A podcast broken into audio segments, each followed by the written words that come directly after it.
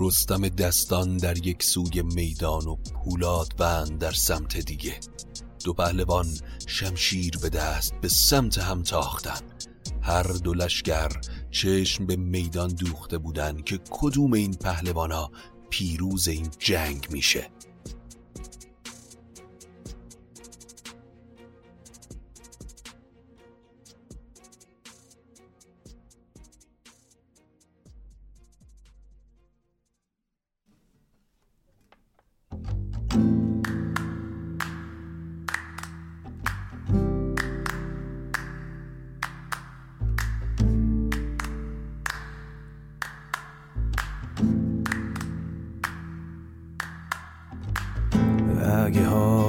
گرفته است چشات پف کرده و خسته است.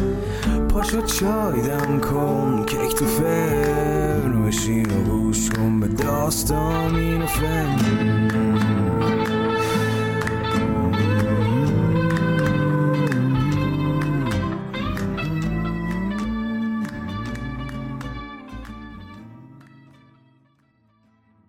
سلام. من ایمان نجیمی هستم و این اپیزود 28 شاهنامه به نصر از پادکست داستامینوفنه اپیزود 27 یا بهتر بگم اپیزود ویژه یک سالگی داستامینوفن اپیزودی بود که در شب یلدا پخش شد و اختصاص داشت به جشن تولد یک سالگی این پادکست. شاید برای خیلی ها سوال باشه که از اپیزود 26 م شاهنامه به نصر چرا پریدیم اپیزود 28 م بله این وسط یک اپیزود 27 می هست که در اصل اون اپیزود یک سالگی داستامینوفنه. داستامینوفن پادکستی که من داخل اون برای شما قصه می‌خونم. و یک سال گذشته امیدوارم که توی این یک سال داستامینوفن یار و همراه خوبی برای گوش های شما بوده باشه. حامی داستامینوفن برند محبوب میهنه که برای پروژه شاهنامه به نصر همسفر این پادکست شد. اگر مایل هستید به داستامینوفن کمکی بکنید بزرگترین کمک شما اشتراک گذاری این پادکست با سایر دوستانتونه. تا فارسی زبانهای بیشتری بتونن قصه های شاهنامه رو بشنون. همینطور می‌تونید از طریق لینکی که در توضیحات هر اپیزود هست به داستامینوفن کمک مالی کنید. البته اگر تمایل دارید چون کاملا اختیاریه. امیدوارم که از شنیدن اپیزود 28 شاهنامه به نصر لذت ببرید. توی اپیزود قبل از جنگ هماون گفتیم که با ورود رستم به این جنگ ورق برگشت و سپاه ایران بعد از چهل روز جنگ پیروز شد. اما افراسیاب که ترسیده بود با بزرگان توران نشست و مشورت کرد و قرار به جمعآوری سپاه شد چرا که بیشتر تلفات جنگ هماون از سپاه چین و کشانی بوده. افراسیاب پنهانی هم نامه‌ای به پولادوند شاه که قلعه بلندی در نوک کوه به همراه سپاه بزرگی داشت فرستاد و نوشت که اگر بتونی در جنگ با رستم پیروز بشی قسمتی از سرزمینم رو همراه با گنج فراوان بهت میدم. اما روز جنگ فرا رسید. پولادوند از سمت توران و رستم با ببر بیان بتن از سمت سپاه ایران. اما وقتی پولادوند جنگیدن رستم رو در میدان دید فهمید که حریف رستم نیست. فکر کرد که حیله ای بکنه چرا که قرار با رستم جنگ تن به تن داشته باشه. پس کمندش رو از زین باز کرد و به سمت توس سپه سپاه ایران حمله برد. وقتی اسبش رو به کنار توس رسوند دست برد و کمربند توس رو گرفت از زین اسب بلندش کرد و به زمین کوبید. گیو وقتی دید توس نقش زمین شد هی به اسب زد و به سمت پولادوند تاخت. پولادوند هم دوباره کمند بلند و سیاهش رو به سمت گیو انداخت و گیو رو از گردن گرفت و به زمین انداخت. روحام و بیژن وقتی به خاک افتادن گیو رو دیدن اونها هم به سمت پولادوند تاختن. اما تا به نزدیک پادشاه پولادون رسیدن بزد دست پولاد بسیار هوش برانگیخت اسب و برآمد خروش دو گرد از دلیران پرمایه را سرفراز و گرد و گرانمایه را به خاکن درفگند و بسپرد خار نظاره براندشت چندان سوار. پولادبند وقتی پهلوانای ایران رو به زمین زد به قلب سپاه ایران زد و درفش کاویان رو با شمشیرش به دونیم کرد. وقتی درفش کاویان به خاک افتاد فریاد و فقان از اردوی ایرانیان بلند شد. بیامد بر اختر کاویان به خنجر به دونیم کردش میان. خروشی برآمد ز ایران سپاه نماندیچ گردن در آوردگاه. فریبرز و گودرز پیش رستم رفتن و گفتن هیچ نامداری باقی نمونده. هر کسی بوده پولادبند از اسب به زیر کشیده و اسیر کرده. گودرز با چشمان گریان فریاد زد. من هر فرزندی داشتم در این جنگ های شوم کشته شده. همه جوانان خاندانم الان زیر خاکن و من هنوز زندم من از این کلاه و کمربند سپه بودی شرم دارم رستم. گودرز. این رو که گفت کمربند سپهداریش رو باز کرد و کلاهش رو از سرش برداشت. وقتی رستم فریاد و فقان گودرز رو شنید سرخ شد و اشک به چشماش نشست. کلاه خودش رو به سر گذاشت. گرز سام رو از خیمش برداشت و به دوش گذاشت. دستی به رخش کشید و بعد سوار شد. آروم با رخش حرکت کرد و با خودش می‌گفت امروز بخت از ما برگشته. من تازه از جنگ بیداد شهر برگشتم و سر از خواب بلند کردم. تن جنگ ندارم. این دیویم که میون لشکر افتاده سوار نامداری و جنگ باهاش آسون نیست. ولی طاقت زاری این مرد پیر گودارزو ندارم. بیفشارد ران رخش را تیز کرد. برا شفت آهنگ آویز کرد. بدو گفت که دیو ناسازگار ببینی کنون گردش روزگار. وقتی سواران ایران رستم رو دیدن کنار رفتن و این رخش بود که مثل کوهی در حرکت میتاخت. رستم کمندش رو دور سرش چرخوند و به سمت پولادوند پرتاب کرد. پولادوند که سواری میدان دیده بود سرش رو دزدید و کمند رستم به زمین افتاد. پولادوند بعد از این تلاش بیهوده به رستم گفت نگه کن کنون آتش جنگ من. کمند و دل و زور آهنگ من که از این پس نیابیز شاهت نشان نه از نامداران و گردن کشان. نبینی زمین زین سبب جز به خواب سپارم سپاهت به افراسیاب. حالا وقتش جنگیدن منو ببینی. این کری خوندن در حد تو نیست پولاد بند کسی که این همه لاف بزنه سرش به باد میره. پولادبند فکری شد و فهمید که این کسی که روبروشه همون رستم دستانه. توی همین فکر بود که رستم محکم با گرز به کلاه خود پولادبند کوبید و خیال کرد که جنگ به اتمام رسید و پولادبند از اسب پایین میافته. اما پولادبند یک لحظه فقط چشمهاش تیره شد و دوباره خودشو جمع کرد و مثل کوه روی اسبش استوار بود رستم وقتی این صحنه رو دید شگفت زده شد و در دل با یزدان گفت کی برتر از گردش روزگار جهاندار و بینا و پروردگار. گر این گردش جنگ من داد نیست روانم بدان گیتی آباد نیست. روا دارم از دست پولادوند روان مرا برگشاید زبند بر افراسیاب است بیدادگر تو مستان ز من دست و زور و هنر. که گر من شوم کشته بر دست اوی به ایران نماند یکی جنگ جوی نه مرد کشاورز و نه پیشور نه خاک و نه کشور نه بوم و نه بر. رستم رو به پولاد بند کرد و گفت ضربت گرز منو دیدی؟ حالا پیاده شو و تسلیم شد تا جونتو بهت ببخشم. اما پولادبند خنده ای کرد و گفت از گرز تو گزندی به من نرسید. حالا تو آماده باش. این رو که گفت شمشیرش رو کشید و به سمت رستم تاخت. گرز رستم رو از سرش رد کرد و با تیغ به سر رستم زد.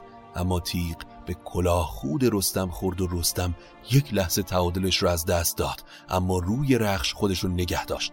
پولادوند یک دور زد و رو به رستم گفت پهلوان بیا برابر بجنگیم. کلاه و اسلحه رو زمین بذاریم و کشتی بگیریم. مثل دوتا پهلوان نامی فقط با کشتی گرفتنه که مرد این میدون مشخص میشه به کشتی بگردیم هر دو به هم بگیریم هر دو دوال کمر چی شده پولات فن؟ دنبال راه فراری؟ رستم اینو گفت و از رخش پایین اومد و زرهش رو از تنش در آورد قرار شد هر دو لشکر ایستاده نگاه کنن و کسی به یاری هیچ کدوم سردارها نیاد صدای تبل جنگی از هر دو سمت بلند شد. به کشتی گرفتن نهادن روی. دو گرد سرفراز و دو کین جوی. پولادوند و رستم مثل دو شیر جنگی به هم آمیختن و کشتی گرفتن. همی دست سودند یک بادگر گرفته دو جنگی دوال کمر. چو شیده بر و یال رستم بدید یکی باد سرد از جگر برکشید. پدر را چون این گفت کین زور مرد که خانی ورا رستم دیو بند بدین برز بالا و این دست برد به خاکندر آرد سر دیو گرد. شیده فرزند افراسیاب با دیدن یال و کوپال رستم از پیروزی پولاد و نامید شد. افراسیاب به پسر گفت جلو برو تا ببینم پولادون چطور کشتی می‌گیره. به ترکی باهاش صحبت کن تا ایرانی ها متوجه نشن و راهنماییش کن تا به هر طریقی به رستم پیروز بشه. پدر از هر دو سمت پیمان بستن که هیچ کس به این دو پهلوان کمک نکنه. به دشنام بکشاد خسرو زبان برا شفت و شد با پسر بدگمان. احمق تو انگار نمی‌فهمی که اگر پولادوان شکست بخوره هیچ کدوم از ما زنده نمیمونه و آتیشش دامن همه تورانو می‌گیره. پس افراسیاب خودش هی به اسب زد و تا نزدیک دو پهلوان رفت و به ترکی به پولادوند گفت اگر توی کشتی خاکش کردی درنگ نکن و با خنجری که زیر لباست داری کارشو یک سره کن. به خنجر جگرگاه او را بکاف هنر باید از کار کردن نلاف. گیف که حرکت افراسیاب رو دید به تاخت پیش اومد و به رستم که در کشمکش با پولادوند بود گفت به رستم چون این گفت که جنگ جوی چه فرماندهی کهتران را بگوی. نگه کن به پیمان افراسیاب چو جای بلا دید و جای شتاب. بیامد همی دل بیفروزدش به کشتی در اون خنجر آموزدش. کیف الان سر و یال پولادوند و به خاک میمالم. شما را چه بیمایت همی؟ چرا دل به دو نیمایت همی؟ اگر نیست تان جنگ را زور و دست دل من به خیره نباید شکست. شما را ز پیمان شکستن چه باک؟ گرو ریخت بر تارک خیش خاک. من اکنون سر دیو پولادوند به خاکان در ز چرخ بلند. رستم این رو که گفت قرشی کرد و مثل یه فیل زخمی. بیازید چون شیر چنگ گرفتان بر یال جنگی نهنگ. یکی زور بنمود و پولاد وند به سان چناری زجا در بکند. به گردن برآورد و زد بر زمین. همی خواند بر کردگار آفرین. خروشی برآمد ز ایران سپاه. تبیر زنان برگرفتند راه.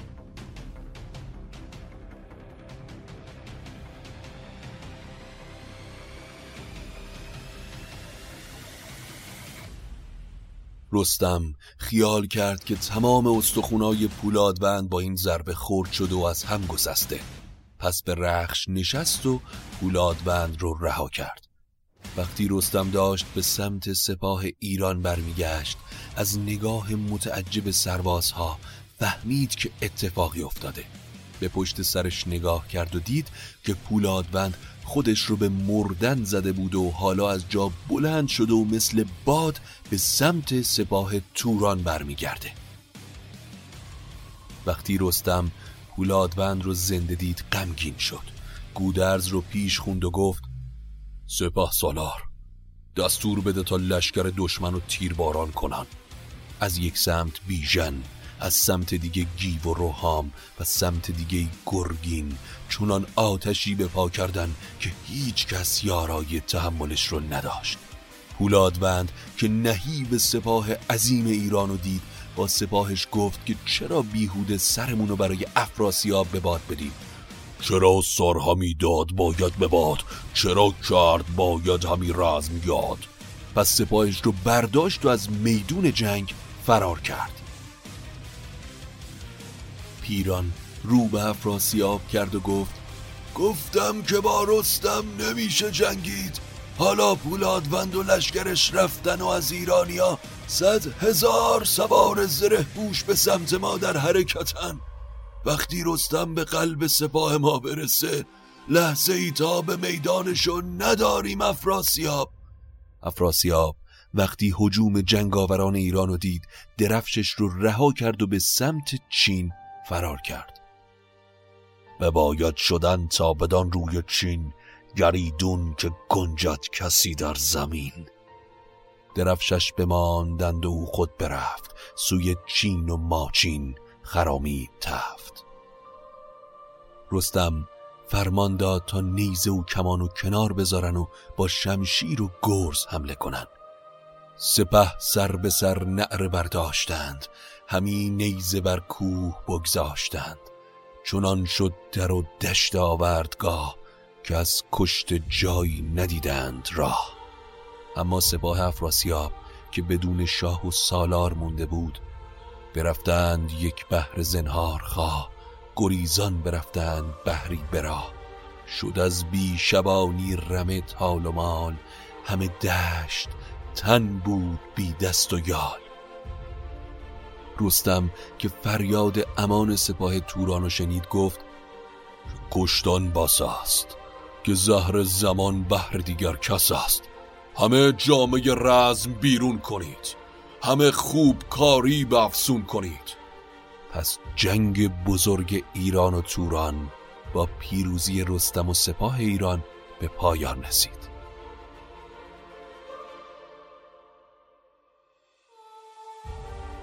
وقتی جنگ تمام شد جهان پهلوان همراه با توس و سپاهیان با گنج و اسیر فراوان به ایران برگشتند.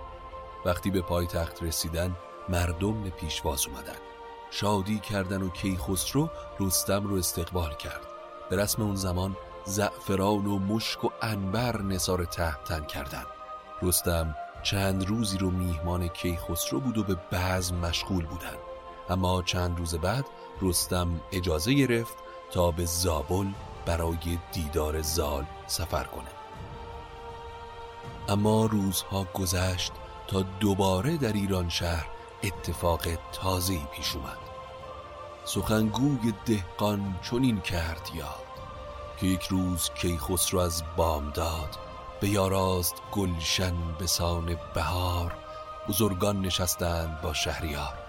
چو گودرز و چون رستم و گستهم چو برزین گرشاس بس تخم جم چو گیو و چو روحام کاراسمای چو گرگین و خراد فرخنده رای چو از روز یک ساعت در گذشت بیامد به درگاه چوپان زدشت چوپانی با آشفتگی و عصاب دست یک باره به ایوان شاه اومد و بلند کمک خواست.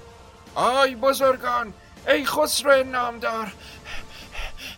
گوره خری میون گله افتاده که مثل دیو قرش می‌کنه و مثل نر شیری خشمگین یال اسبار رو از هم میدره. همان رنگ خورشید دارد درست. سپهرش به زر آب گویی بشست. یکی برکشیده خط از یال اوی. ز مشک سیه تا به دنبال اوی.